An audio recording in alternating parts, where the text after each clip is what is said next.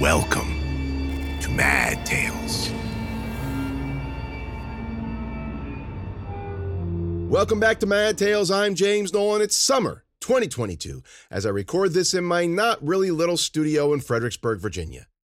Before we get started, don't forget that Mungwort is out right now in a variety of formats, including ebook, paperback, hardcover, and, of course, audiobook. Can't wait until next week to get to the next chapter? Don't want to wait until September to get to the end?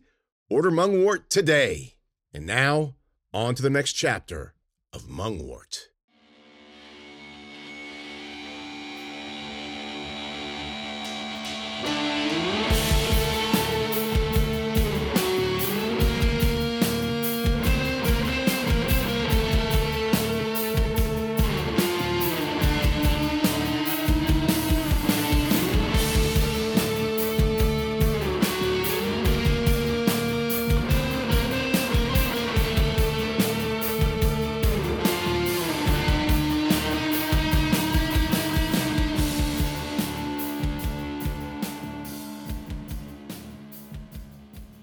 Pendejo. The next morning at breakfast, Diego put his dishes and tray in the dish pit and joined Amana where she was standing under the big oak tree. He winced at the mournful despair with which she looked at the hoop house. Everything okay? he asked. I'm fine. You get enough to eat? I'm fine, Papa. The workers started their long walk out to the north field, chatting and laughing. Holy shit, it's already a 100 degrees out, someone said. Papa, I don't like it here. Diego sighed. I know, Amana. Can't we just leave? I told you, we'll leave when they pay us. He ruffled her hair and she ducked away and headed for the hoop house. See you after work, Diego called. Okay, right here. Okay. Three o'clock sharp. Dad! Diego didn't think the weather would be hotter in Virginia than it was in Juarez or Houston or even Mobile. But there he stood in the middle of the Old Dominion, sweating through his clothes at seven in the morning. 95 degrees anywhere was 95 degrees, but Juarez was a desert. Virginia was closer to sea level. 95 degrees plus 95% humidity felt like Juarez times two. How did these gringos take it? Most of the white boys he worked with could barely stand a morning picking fruit in the heat, but these guys, and girls, seemed unfazed. He wiped the sweat from his brow with the back of his hand as he marched through the tall grass, slapped at the mosquitoes, waved away the gnats. The sun blazed in the sky. One more week, he told himself. One more week, and he'd take his pay, buy two bus tickets, and he and Amana were home free. Warner wouldn't like it, but Diego didn't care. Guys like Warner were gruff, no nonsense, racist. He'd make threats, refuse to pay, but Diego knew how to put a stop to that kind of nonsense. Speaking of the devil, the big man was already at the job site, standing in the bed of his pickup as the crew trudged up to the fence. His belly bulged out of his button up, and sweat was already forming around his collar and spreading out under his arms. Get your asses over here, you lazy sons of bitches! You walk any slower, you go backwards! Diego was assigned to Ben. Okay, man, so you've got to make sure you start the cut up high and curve it under the ball. The shell's pretty hard, unless you pierce it between the bark. There's like veins or something in it. Diego nodded at Ben as if he understood, pointed at the ball. Show me? Right. Ben flipped his face mask down and hoisted his saw. In addition to his usual garb, two aprons front and back, a face shield, shoulder gloves, he'd somehow found a pair of hip waders. A mungwort ball the size of a hog drooped low off the trunk, ensuring a heavy load of toxic juice. Ben made the first cut half a foot above the ball and started to saw. Soon his face was red, his curly hair sopping and flopping, and Diego was sure he'd pass out if he didn't say anything. I get it, buddy. Ben carefully removed the saw and flipped up his face shield. I think I'm to die, he said. Where's Cece? Warner put her on saws. Chainsaws? Ben looked around, trying not to look jealous. Okay, well, you ever see aliens? Uh, no? Okay, um, well, Ben slowed down his speech and raised his voice. You're in for a real treat! He pointed at the mungwort ball. Most of the time, the ball just hits the ground and we're good. But if one of these things explodes, he made a wild gesture, mimicking an explosion. Boosh! He rolled his eyes and dragged his fingers down his face. Ah, my face is melting! Diego winced at the performance. I speak un poco English. Oh, okay. Awesome. So that's basically it. Cut the balls off with these blades, but make sure you cut behind it or it'll explode and melt your face. It always takes long? Good point. This blade is un poco dull. Hey, Warner, I need another mungwort machine. This one's shit. Maybe if you wasn't so fat, you'd be able to cut better. That makes no sense at all, man. So? So, man, I'm getting awfully tired of the fat jokes. Sorry to hear that, mayonnaise. Look, there's like 50 more balls out here since yesterday. Uh oh, looks like Lieutenant Lardass is turning into a Wawa. Ben stared at Warner as the big man laughed at his own joke. Can I just get another blade, man? All right, all right. Warner raised his chin at Diego. Sanchez! Not cool, dude. It's his name, idiot. See? Diego said. Give your blade to Chunky the Hut here. Take his back to the hoop house and sharpen it up. The house? Yeah, a la casa. Lilith had worked with Laszlo for quite some time. They met in Biology 101 as undergrads. Lilith, a fresh faced farm girl with an IQ in the high 160s, and Laszlo, a refugee of Videla's purges with a similar, if slightly lower, intelligence score. Lilith didn't know why she liked him so much. He was strange and barely spoke English, but she hated the rich boys and girls who populated their school, and the two bonded over their mutual status as outcasts. It allowed more time to study, for one, and they quickly mastered the mysteries of the world and scaled up everything the science department offered. Soon they found themselves the sole students in the fabled Professor Jason Lee Riddle's experimental bioengineering class. Then it was on the Single Corp, where they served their time as lab rats in the company's sterile basement confines, their working relationship firmly established once again by a disdain for the other scientists, none of whom recognized their genius, of course. Now, 40 years after they first met, they served their muse on the very farm her daddy founded, planted, and harvested all by himself all those years ago. Like a marriage, their relationship had followed the predictable arc from early infatuation to growing familiarity to the early pangs of disillusionment. Oh, the fights, the fights! Ending not with full blown romantic love, but the final decision to stick around. Hmm. Romantic love. Perhaps Laszlo had once considered it an option, but Lilith certainly had not. As much respect as she felt for the man, he was a bizarre little person through and through, as bizarre as a person could be without tripping over the line that demarcated the difference between adorable eccentricity and unbearable weirdness. From his odd mannerisms to the foreign lilt in his voice, an affectation as far as Lilith was concerned, for Laszlo should have long overcome his native accent. He was a very definition of an iconoclast. And he was so frail, so bird like. She was sure his bones were hollow. How had he mustered the strength to escape Argentina? She watched him now as he poked around Eddie Edwards's body, alternately whispering and muttering to himself. With her hand on her hip and a slightly bored mien, she looked like an older sister forced to babysit for the afternoon. Your marks around the wrists. Bula, bula, bula, Laszlo whispered.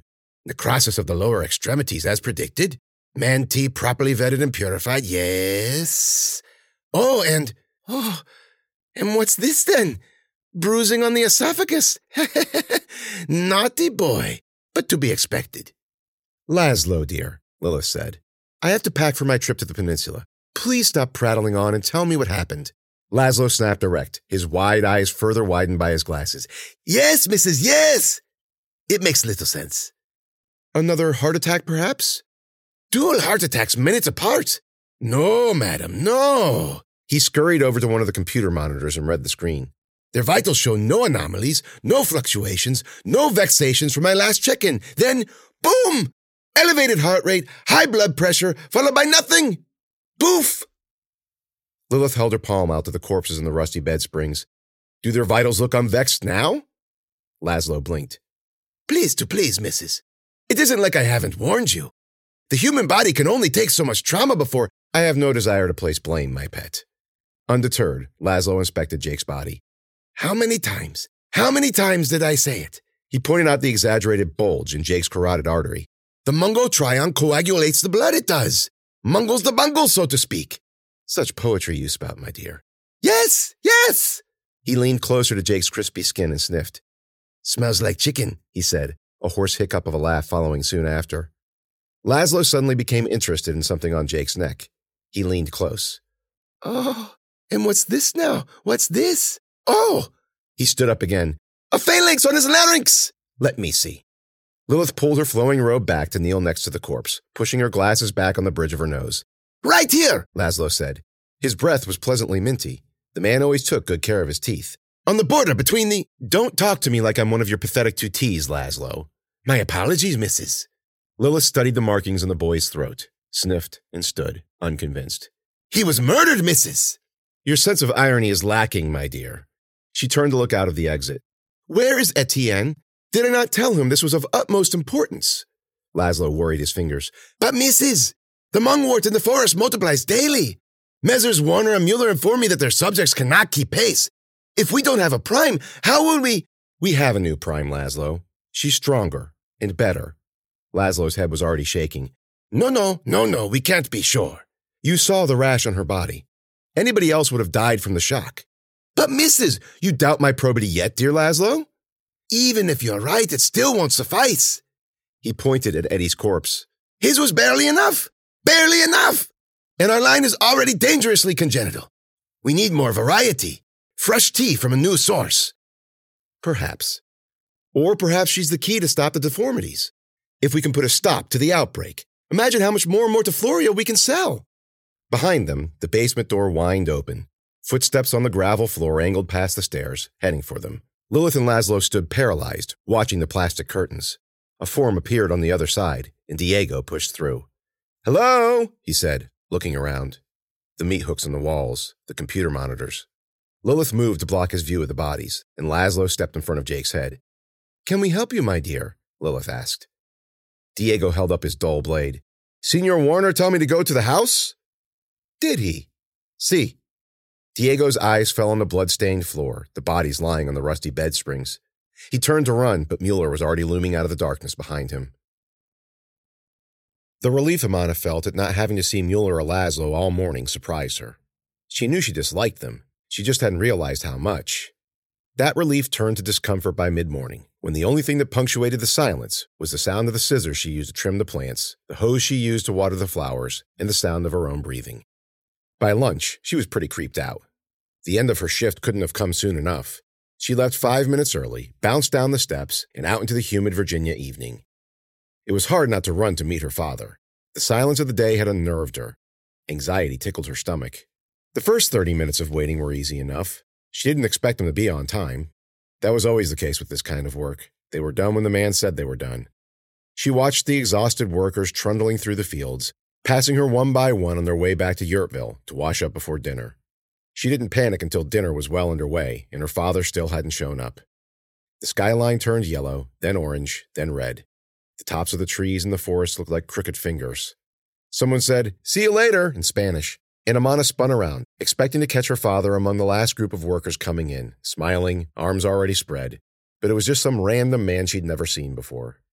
Warner's truck bumped in from the fields, Warner at the wheel, Mueller in the back, the curly haired boy Cece hung out with in the passenger seat. The window was down, and she heard him saying, Why else do you think the Orcs didn't have a single commanding officer? Because they were brainwashed brown shirts, good little fascists, just like their leader. Ah, oh, bullshit, Warner replied. This is just a bunch of neckbeards sitting around jerking each other off about fairies and elves. Mueller watched her, dead eyed, as the truck puttered away. Hey, everything okay? Amana jumped. Cece had sneaked up behind her. Relax, Cece said. It's me. Have you seen my dad? Not since this morning, actually. He was supposed to meet me here. Cece squinted out at the fence line, suddenly concerned. Nothing but the steadily darkening sky and the black outlines of the trees. Behind them, Ben slammed the door with a jaunty, Smell you later, man! But the truck stayed where it was, idling as Mueller jawed at Warner through the sliding back window. Hey, Ben! Cece called. He looked up, and she waved him over. What's up? You seen Amana's dad? Who's Amana's dad? Ben, you fought a fire with him. And, you know, the you know what? Fire guy. Diego, right? Did you see him today, Ben? Oh, well, I was showing him how to cut off the mung mungwort balls earlier. Where is he? Amana demanded. I'm not sure. Oh, Warner sent him to get a new blade this morning. He come back? Cece asked. Yeah, of course. I mean, I think he came back. Cece's face hardened. Warner's truck headed back the other way, aiming for the hoop house. Cece jogged over to flag it down, but it sped up. She jumped in front of it at the last safe second, and Warner slammed on the brakes. He jerked his head out of the window. You fucking stupid! Amana's looking for her dad. You see where he went? Ah, oh, for fuck's sake, Butch. I ain't got time to babysit. You talking about Sanchez? Mueller called from the bed. Amana perked up. Cece said, Yeah. He had himself a little accident out in the West Field this morning. What? Amana said. What happened? Oh, just a little accident. Tell me where he is. Warner pulled the cab window aside and said something. Mueller leaned in, listening and nodding. I asked you where my father is, Amana said. Warner draped his arm out the window. You want to sink your shrill a few decibels? Don't talk to me like that. Tell me what happened to my father. Butch, get a clamp down on your girlfriend. Why don't you tell her what happened to her dad? Mueller, you want to take this? We took him up to Spazi Hospital, okay? Mueller said. What? Amana said. Is it serious? She approached the truck as Warner steered around Cece and pulled away. He'll be fine, Mueller called. Go get yourself some dinner and some rack time. He'll be back before you know it. Amana tried not to curl her lip as she watched them go. Pendejo. When she first got back to Virginia, Cece marveled at the swell of the insects at night. Bobby's rig had just rumbled away, heading back to the interstate, leaving her in a podunk truck stop parking lot in the middle of a state she'd vowed never to return to. And there she stood, taking in the sound of the crickets and thinking about her childhood, her father and her brother. The mix of emotions was overwhelming. If she knew then what she knew now, would she have even bothered to enter that diner? She hadn't been to the Outer Banks since her mother died. Maybe she could have hitched a ride to the coast, camped out at Hatteras, waited tables and surfed for a few months before taking the ferry back to the mainland and thumbing it down to Florida. Now, standing in the dark in front of the door to Lilith's basement, the yearning for that alternate reality struck Cece so hard that she felt dizzy. She could smell the salt air and the steamed shrimp, feel the sand between her toes. Then thunder rumbled in the distance, and a flash of heat lightning snapped her back to Virginia, and the farm, and all the danger and weirdness she'd gotten herself into. The door was only a few feet away, yet she couldn't open it. She knew Diego was in there. She knew what they'd done to him. She knew how scared he must have been, how his final thoughts must have turned to Amana. Cece took a long look around the property. Behind her, Yurtville, the black spires of the tents standing out against a midnight blue sky. To the north, the field kitchen and the grand old oak watching over the property. To the west, the caterpillar back of the hoop house. Other than the bugs, all was still and silent. She screwed up her courage. Don't worry about the door this time. Don't worry about getting caught. Just stride right up, grab the knob, and turn. And so she did. And it was locked. She tried the knob again, thinking maybe it stuck. It didn't move. Not even a rattle. Fuck. Fuck. Then she remembered the window over the workbench. In the basement, it had seemed impossibly high. She would have had to stand on the bench to reach it, but outside, it was a mere foot off the ground. She pulled on the handle, not expecting it to be unlocked, but hoping it would be. And it was.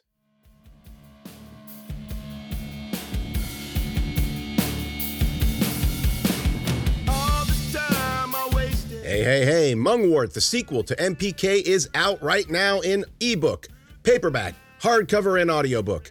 I'm not going to read all of the places it's available online, but I'm sure wherever you are in the world as you listen to this, it is available. And if you still can't get it, go to silverhammer.studio and click on the contact me button, and I'll see if I can get it out to you directly. Most likely I can.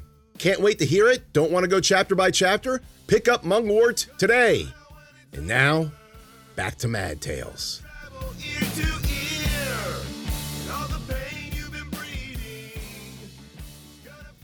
Aside from a dim light glowing to her right and the light of the moon coming in from behind her, the basement remained inky black. Cece searched the workbench for something she could use as a weapon, but all the tools had been removed, even the screwdrivers. Shit. How was she going to free Diego from those rusty bed springs? No time to worry about that now. She'd just have to improvise. Seconds later, she pushed through the plastic curtains and into the antechamber where Eddie Edwards had met his end. And Jake. She couldn't forget Jake. She expected to see Diego strapped down to a bed spring, IV pumping poison into his arm, heart monitor beeping, his body in the early stages of melting into the pan underneath him. But the place was empty. No rusty bed springs, no Diego, no heart monitor, no IV stand, nothing. Just the meat hooks bolted into the wall to her right, and an empty space before her. A naked bulb swayed over where she'd killed Eddie, casting shadows and brown light. Cece beelined for Yurtville, barely able to contain her anxiety. She threw a nervous look over her shoulder, expecting to see Mueller leaning against the old oak tree, leering at her, or Warner sitting in his truck, the red coal of a cigarette lighting up his wrinkled face. But she didn't. Miraculously, all was clear.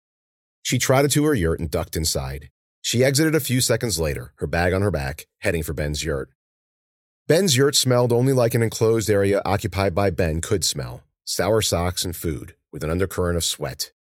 The air was heavy, too, as if with every one of his labored exhalations, he expelled a fine mist comprised of the deepest secrets of his innermost Benness.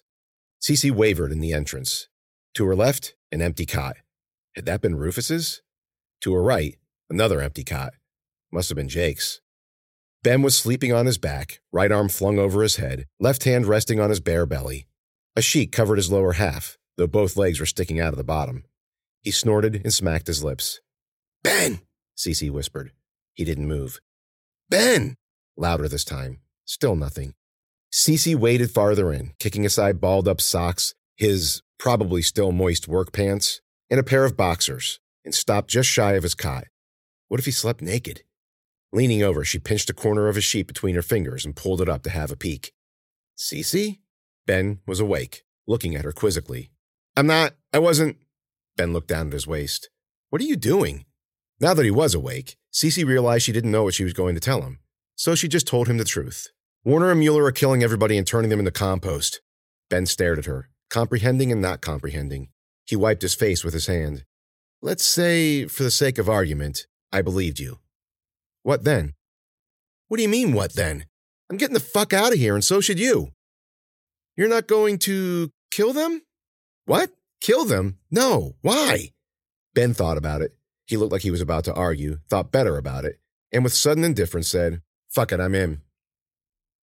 If she'd been a few years older, Amana would have already run.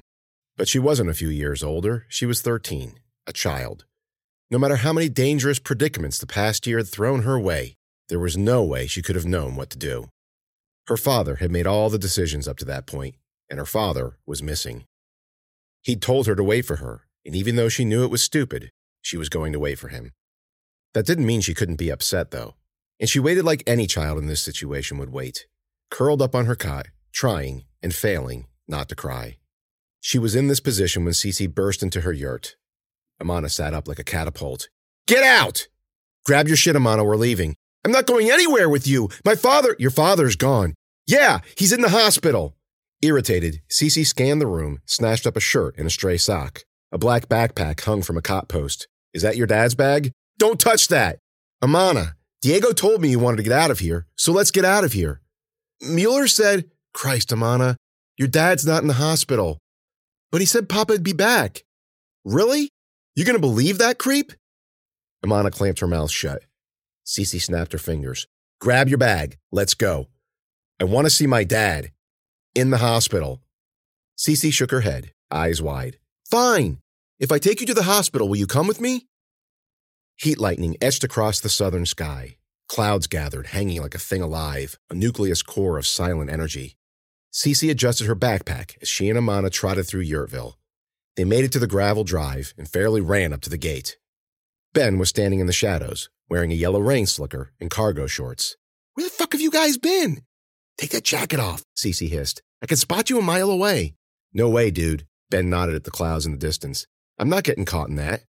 Why is the gate closed? Cece tried the handle. It rattled but wouldn't budge. Fuck, Ben, we need to go. Unless you want me to use my mind powers on it, I suggest you stop yelling at me. Cece grabbed the rusty iron rungs and shook. You mean to tell me that you didn't plan for this? Ben said. Oh, this is great, just great. Cece ran to the post where the chain link fence was welded tight. Though the fence was higher than the gate, it was certainly scalable. They'd need something to throw over the top where the links stuck up like knives. Give me your jacket, she said. What? Ben followed her gaze. No way, man. That's like 15 feet high. It's the only way out. Those links are like shanks, dude. That's what the jacket's for. This is a raincoat. They'll cut right through it. Cece spun on him. Do you have a better idea?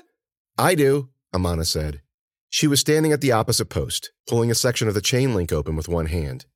Damn, Ben said. She's better at this than you. Now it was Amana's turn to take the lead. First, she was just walking fast. Then she started trotting between spates of fast walking.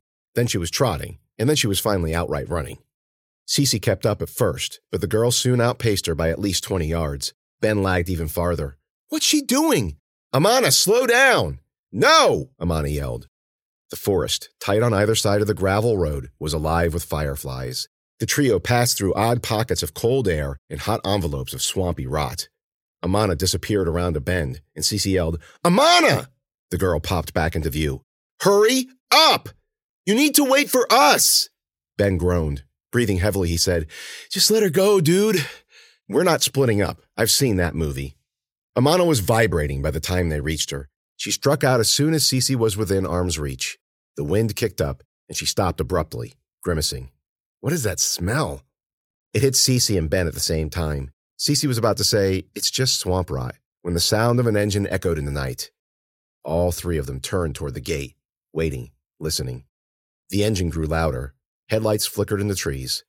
Fuck, it's Warner, Cece said. There was no moment when Cece didn't know what to do. No moment where she asked herself, Where do I hide? She pushed Amana toward the edge of the road. Go! The road was at least five feet higher than the forest below, with a graded gravel decline leading to a weedy ditch. The stench grew stronger. Amana pushed back on the brink. I'm not going in there. Warner's headlights hit the trees at the curve. It smells like something died in there. No, Ben said. Something did die in there. Mueller's truck banged over a pothole, and the three of them turned as one and jumped into the ditch. For a split second, between the moment when she thought she was going to hit the ground and didn't, Cece thought that she'd pushed them into an endless pit. Then her feet struck the earth, jolting her knees and forcing the breath out of her with a huff. The truck grew closer, loud rock music blaring from the cab. Cece hoped it would speed by as Warner or Mueller or whoever was driving headed out to do whatever horrible thing evil henchmen did. But to her horror, the stupid thing slowed. Get down, she hissed. Amana was already crouching in the tall grass between the ditch and the woods, and Ben had already hit the deck like someone had thrown a grenade. Oh, what did I land in? he moaned. Oh, that smell, Amana said. It's gooey, Ben added, and crunchy. I think I'm going to puke. I think I'm going to puke. Shut up, both of you, Cece snapped. She pulled Harlow's filter mask out of her backpack and thrust it at Amana. Here. That's not going to make me feel better, Amana said. Just put it on. Why? Cece's next sentence came out all at once. Amana, could you just do one thing I tell you to do for once without an interrogation? Amana pulled her head back, eyebrows raised. Okay, okay. She slipped the mask over her face and presented it to Cece with a gesture that said, Satisfied? You got another one of those in there? Ben asked. Shh. Warner's truck stopped exactly where they had been standing moments before, the wheels right above their heads. From that vantage point, they could see the undercarriage and the headlights piercing the darkness. A turn of the key, the engine died, and the driver's side door creaked open. A pair of old work boots stepped out onto the road. So, apparently, the whole thing was a metaphor for World War II. Warner. On the opposite side, another creaking door, another pair of work boots. Mueller. I don't see it. The whatchamacallits? The morks? Orcs. If the orcs is Nazis, shouldn't they be perfect? Like, not ugly? Better fighters and such? Ben tugged on Cece's shirt. His wide eyes said it all. You're missing the point, idiot. They was an unstoppable force rolling across Middle Earth, killing everybody that got in their way and enslaving the rest. Ergo, Nazis. The scent of tobacco smoke. Mueller's boots joined Warner's. I guess that makes sense. Look, I'm just telling you what the kid told me. Come on, it's time to get to work. Mueller took a final puff and flicked the cigarette away. It flipped through the air, landed on the back of Ben's neck, and slipped down his jacket.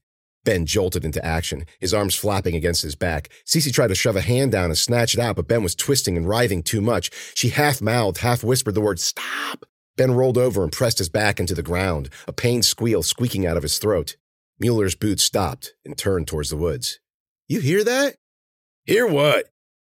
I heard something. Fuck's sake, E.T., we're outside. No, it sounded like a whisper. The only whisper you're going to hear out here is the sound of my foot whispering up your ass. Now get over here and let's get this done. Mueller's boots didn't move. Cece squeezed her eyes shut. She could imagine him standing there, peering into the darkness, listening. Mueller! Warner barked. All right, all right. The tailgate lowered with a squeal and a thunk. You get the top, I'll get the bottom. Why do I always got to get the top? Because that's the part you get. Top part's the heaviest part. Get your ass up there in that bed. Ben rolled back onto his stomach. We need to run, he whispered. Amana nodded in agreement. No, Cece whispered back. They'll hear us. Mueller already heard us. Amana pointed at Ben, nodding again. Warner and Mueller grunted as they removed whatever it was they were removing from the bed. Their boots scraped the road. Shoo, it stinks out here, Mueller said. We gotta find a different place to do this. Warner grunted in assent. You know, I read somewhere that these things have a couple bags worth of nitrogen in them when they break down. They were only a foot away from the edge. Ben flattened his body. Cece curled into herself. Amana leaned back and, with a strange crunch, planted her hand in something soft and squishy. She stifled a squeal. Maybe we could put him in the boss lady's garden. Give her a little October surprise. Not funny, E.T. I like our pumpkin pie. Amana craned her neck to see what her hand had landed in. Her already terrified eyes grew wider. A little moan escaped her lips, muffled behind the mask. Cece reached out and grabbed her by the shoulder, a finger to the lips, a tight shake of the head. Then she saw the girl trembling, her heaving chest. Amana's eyes rolled to the side. Cece followed them. It was Aiko's dead body. Her eyes were wide and unseeing. A splash of blood had dried on her crushed skull. Amana's arm had disappeared into her chest cavity. Warner and Mueller were at the edge of the road. On three, Warner said. Throw it on three, or three and then throw it. Same way we've always done it, idiot. One, two, three. Warner threw on three, but Mueller waited a beat too long, sending the bundle spinning into the woods. It crashed into a tree and hit the ground behind Amana.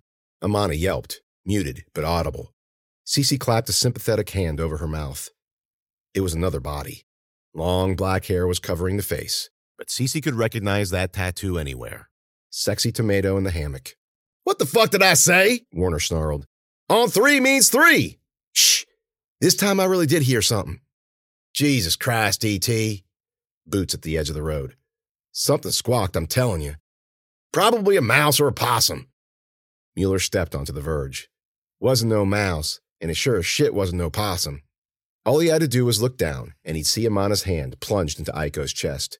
Another inch, and he'd see her face. He stared out into the darkness. Who's out there? You really think somebody'd answer that? Warner snapped. Ben picked his head up off the ground and looked Cece in the eye. Follow my lead, he whispered. Then he popped up and yelled, Aha!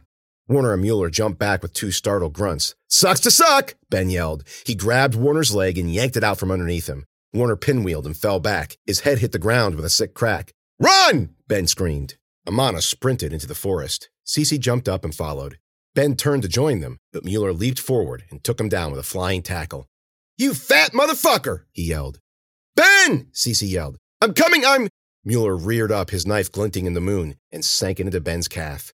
Ben cried out and flipped onto his back. With a strength Cece didn't think he had in him, he grabbed Mueller by the lapels and threw him off. Cece cast a look at Amana, scampering through the woods, then back to Ben. They locked eyes. Go! he cried. So she did.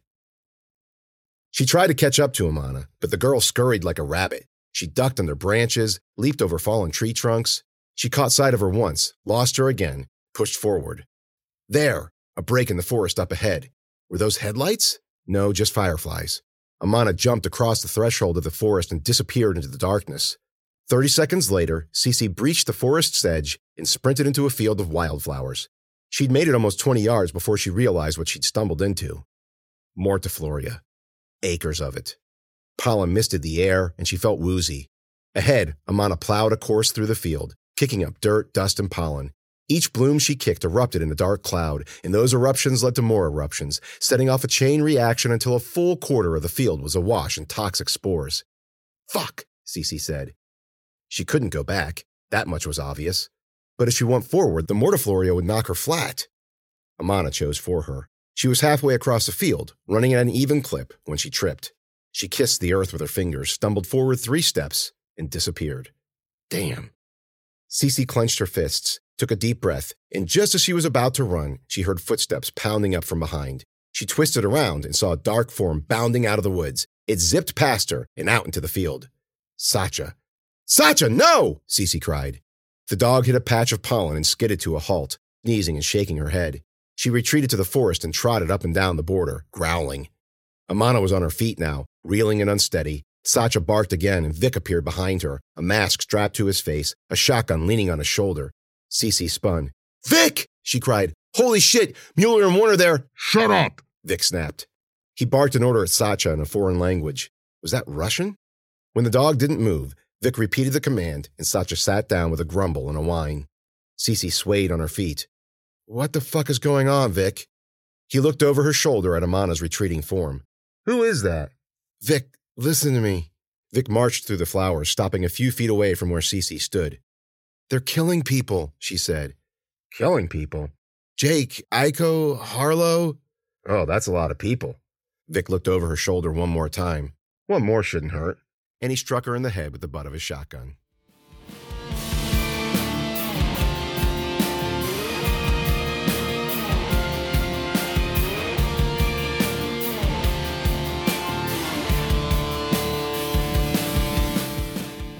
Thank you for tuning in to another episode of Mad Tales. Don't forget that Mungwort is out in ebook, paperback, hardcover, and audiobook. Listen to these awesome reviews of Mungwort. Joe Edwards says, Wow, this book kept my attention. You can really get into the characters. Noel really brings them and the scenery to life like you're really there and going through what these characters are going through and feeling. I love the way he writes. I almost felt like I was watching a movie, which would be a really good one. I love the ending. Well done, James Noel. Well done. Kevin R. Johnson states Great believable characters, evil goons, badass female heroes, unexpected twists, gory sci fi, awesome ending, loved it. My all time favorite of Noel's books. Another Amazon reviewer states Holy mackerel, this is the first book I've read by James Noel and it has me lost for words. Terrifying, exciting, twisted, and totally unique. It has very well developed characters and is set in some sort of labor camp that's being attacked by the surrounding forest itself. And finally, Marie Isabel states As a hiker, the plant based creepies gave me the willies. That's all for now. Thank you for tuning into Mad Tales, and I will see you next week.